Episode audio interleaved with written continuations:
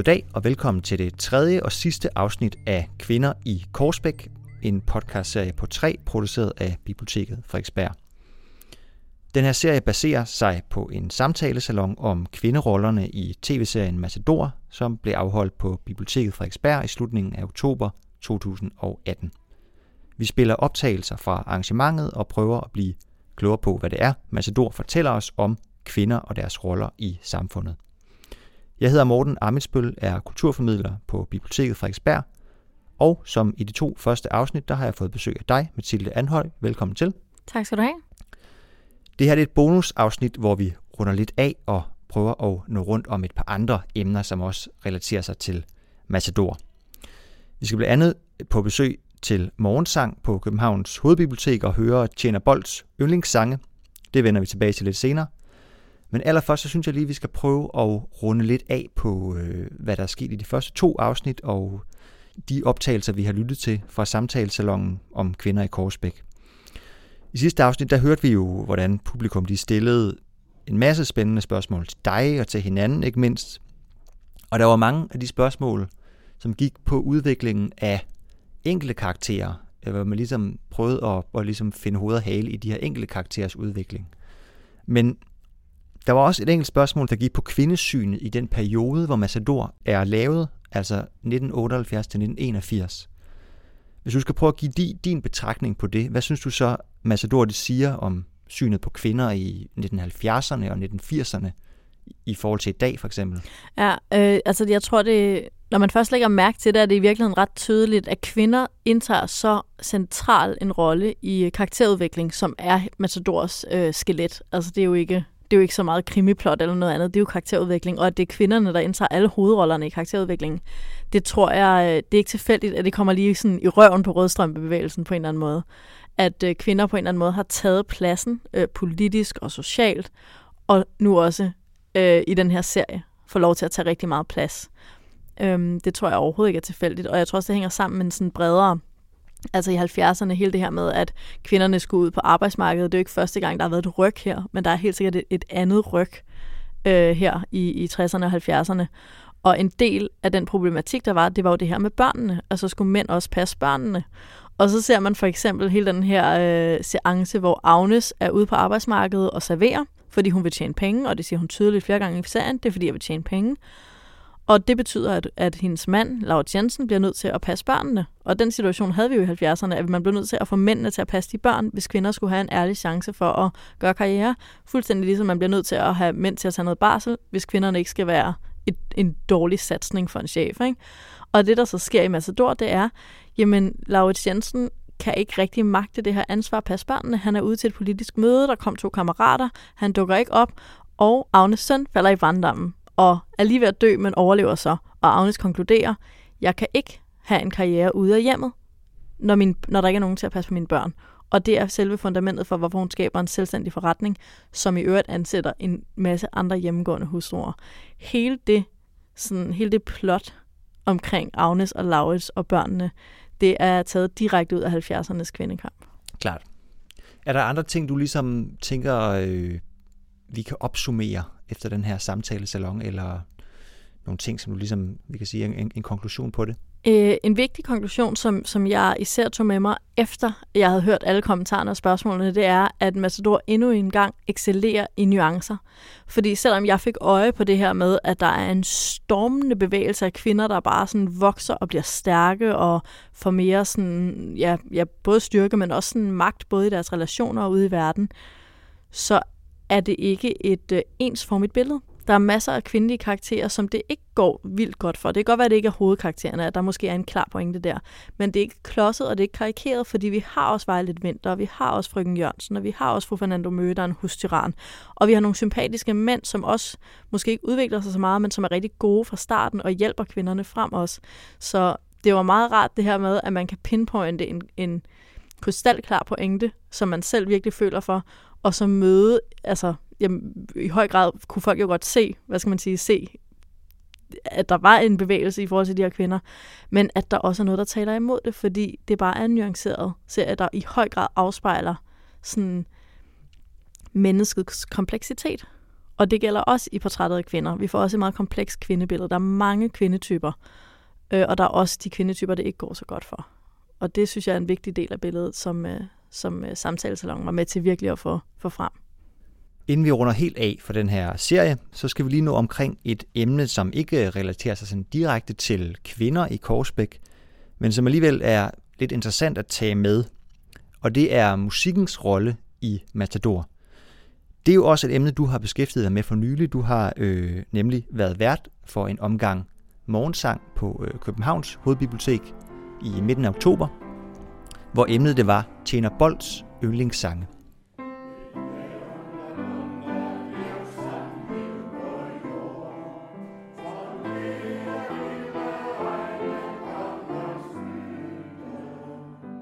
Og øh, det synes jeg kunne være lidt sjovt at snakke om, måske allerførst, hvad, hvad er musikkens rolle i Matador? Har du gjort dig nogle tanker om det?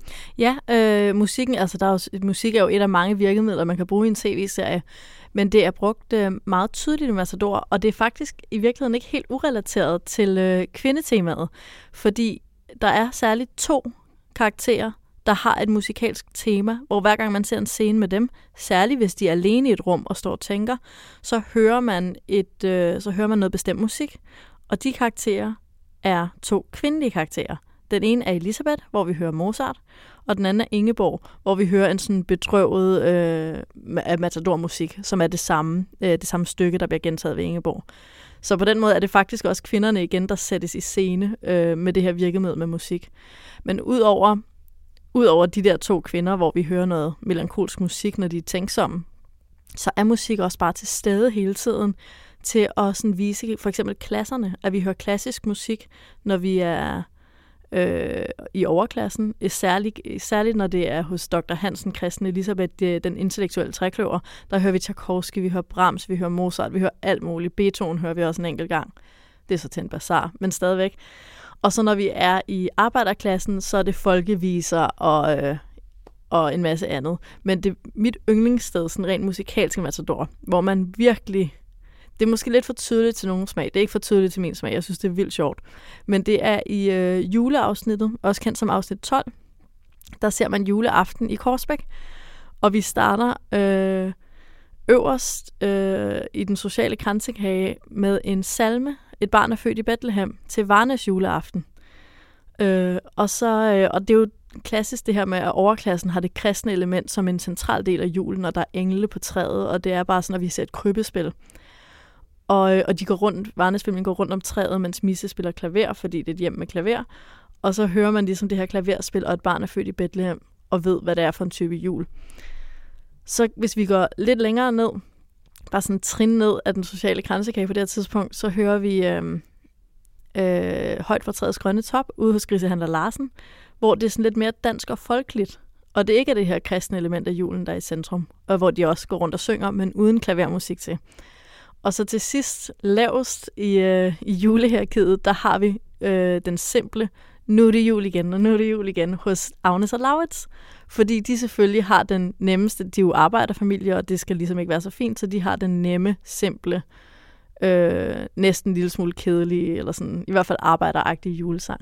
Så det er, sådan, det er nok det klareste billede, hvor man ligesom bruger musikken til at stadfeste, hvor vi er henne i de her juleaftener. Øh, men det mest, mit yndlingselement af musik, ud over det her juleaften, det er der, hvor vi hører Øh, det er meget specifikt, men det er den rolle, som højskolesangbogen spiller i Matador. Og det er fordi, det er ikke kun genren, vi får at høre her. Der bruger man faktisk højskolesangenes indhold, altså teksten, til at øh, annoncere, hvad det er for et tema, vi nu skal have fat i i serien. Det første, vi hører, det er altså Tjener Bold. Det er centreret på Jernbanerestauranten, den her højskolesangbog, og vi får også flere gange at vide, at han har, gået på, han har arbejdet på højskolehjemmet og du med dit højskolesnak. Det, er sådan, det hører vi tit om Tjener Bold. Og det første, vi hører, er, øh, vi hører Tjener Bold synge et, et jævnt og muntert virksomt liv på jord.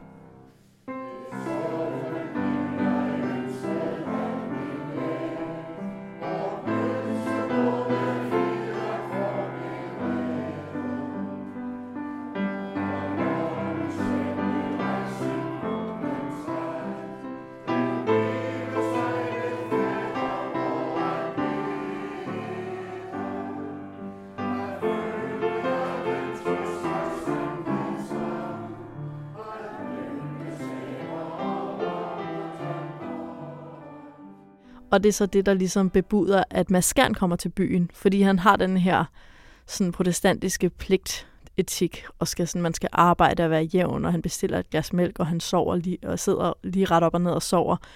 Der er ikke så meget pynt, og der er ikke så meget nydelse. Det er sådan, man går igennem livet og gør det, man skal. Den næste gang, vi hører Tjener Bold synge noget højskolesang, der synger han en romantisk vise om noget med en jomfru, der er rød som en rose og som liljen hvid, eller blid som liljen, eller et eller andet.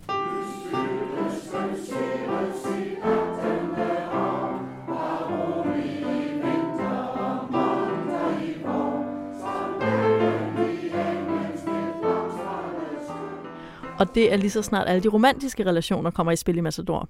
Det er da Agnes og Bold, øh, deres romantiske relation kommer i gang, og Ingeborg og Mads og Elisabeth og Kristen. Så den her højskole, den her romantiske højskolesang sætter sig gang i, i de der parforholds øh, storylines. Hvis vi så springer frem til krigen, 2. verdenskrig, som jo indtræffer også i Massador, så ser vi de danske nazister sidde og bruge øh, Vågner, Vågner Danske Helte, sidder de og synger på jernbanerestauranten også. Og vi ser, hvordan resten af danskerne sidder og er sådan lidt forskrækket over, at den her højskolesang øh, bliver brugt i nazismens navn, mens de bare sidder og brøler den ud, øh, og det hele er lidt ubehageligt. Og så springer vi et par afsnit længere hen, hvor vi så ser øh, frihedskæmperne tage højskolesangbogen tilbage igen med altid Friday, øh, når du går, da, da en af frihedskæmperne er blevet skudt.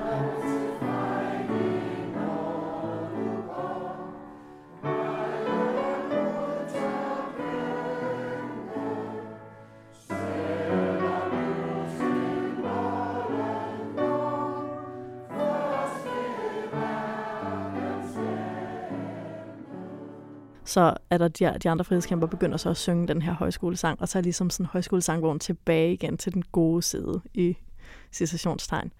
Øhm, så på den måde er det sådan, at højskolesangbogen øh, i spil som en del af handlingen faktisk i løbet af hele Matador. Det er virkelig spændende. Øhm, nu skal vi til at runde af for det sidste af den her, de her tre podcasts, og øh, jeg synes, vi skal slutte med lidt inspiration til videre lytning, videre læsning, andre ting, man kan dykke ned i Matador-relateret. Først og fremmest så vil jeg jo gerne anbefale din podcast Matador med mere. Kan du øh, lige fortælle, hvor man kan finde den, og sådan lige hvad status er på den aktuelt? Yes. Øh, jamen, øh, de 24 afsnit, som afspejler de 24 Matador-afsnit, er tilgængelige, og der er også nogle, øh, der er nogle bonusafsnit, hvor vi samler op på lytterspørgsmål. Og så er der nogle specialafsnit, hvor vi blandt andet interviewer Ben Fabricius Bjerre om, øh, om Matador. Og vi har også et, et øh, politikerafsnit, hvor vi hører forskellige, helt fra enhedslisten til Dansk Folkeparti, udtalelser om, hvad Matador betyder for dem. Og, øh, og så har vi en kærlighedspræst øh, og parforholdsekspert inden at tale om parforholdene i Matador. Øh, så der, der er nok at tage af, øh, og de ligger alle sammen, de her afsnit, øh, på almindelige podcast-apps. Man kan simpelthen bare søge på Matador med mere og så kan man lytte hele måden igennem. Man kan også øh, gå ind på Mofibo-appen, hvor der ligger en restaureret version af podcast-afsnittene, meget i stilen med DR's restaurering af, af selve Matador. Øh, og der er det altså sådan, at man kan få en øh, man kan få 30 dages gratis øh, adgang til alle Mofibos øh, produkter af e-bøger og lydbøger, hvis man bruger rabatkoden øh, Matador 2018. Det er altså Matador med store bogstaver, og så 2018. Og der ligger alle afsnittene også inde. Kan du lige prøve at forklare, hvad en restaureret udgave af podcasten det betyder? Yes, jamen øh, det er simpelthen fordi, at øh, mig og Martin, vi startede med at optage Matador, der øh, lavede vi bare nogle hjemmeoptagelser og tog det stille og roligt. Og det var meget hyggeligt, men så lige pludselig kom der jo en sværm af lyttere, fordi Danmark elsker Matador, og så bad de om at få bedre lyd og så videre, så det blev lidt mere øh, professionelt at høre på. Og der har Mofibo altså hjulpet os med, at nogle af de første afsnit blev lidt bedre, og så har vi jo så senere bare opgraderet øh, lydkvaliteten. Så øh, det sidste er ret op til scratch. Ja, så nu er det helt, som det skal være. De sidste afsnit er helt fantastiske, hvis jeg selv skal sige det.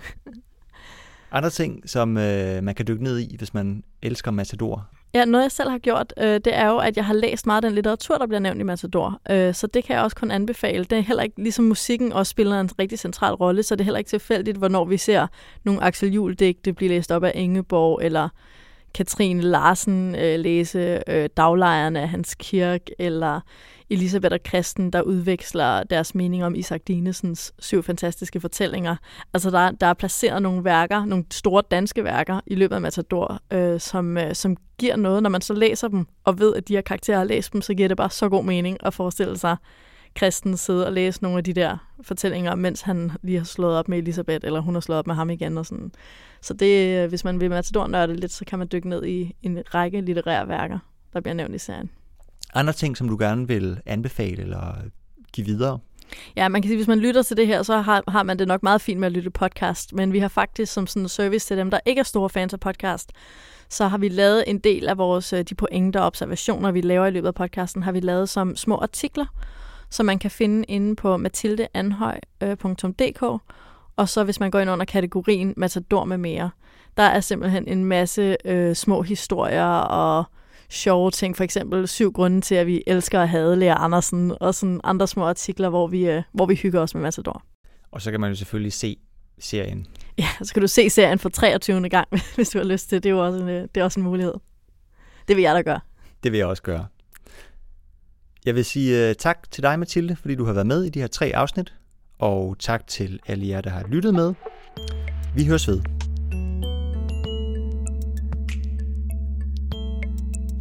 Perfekt.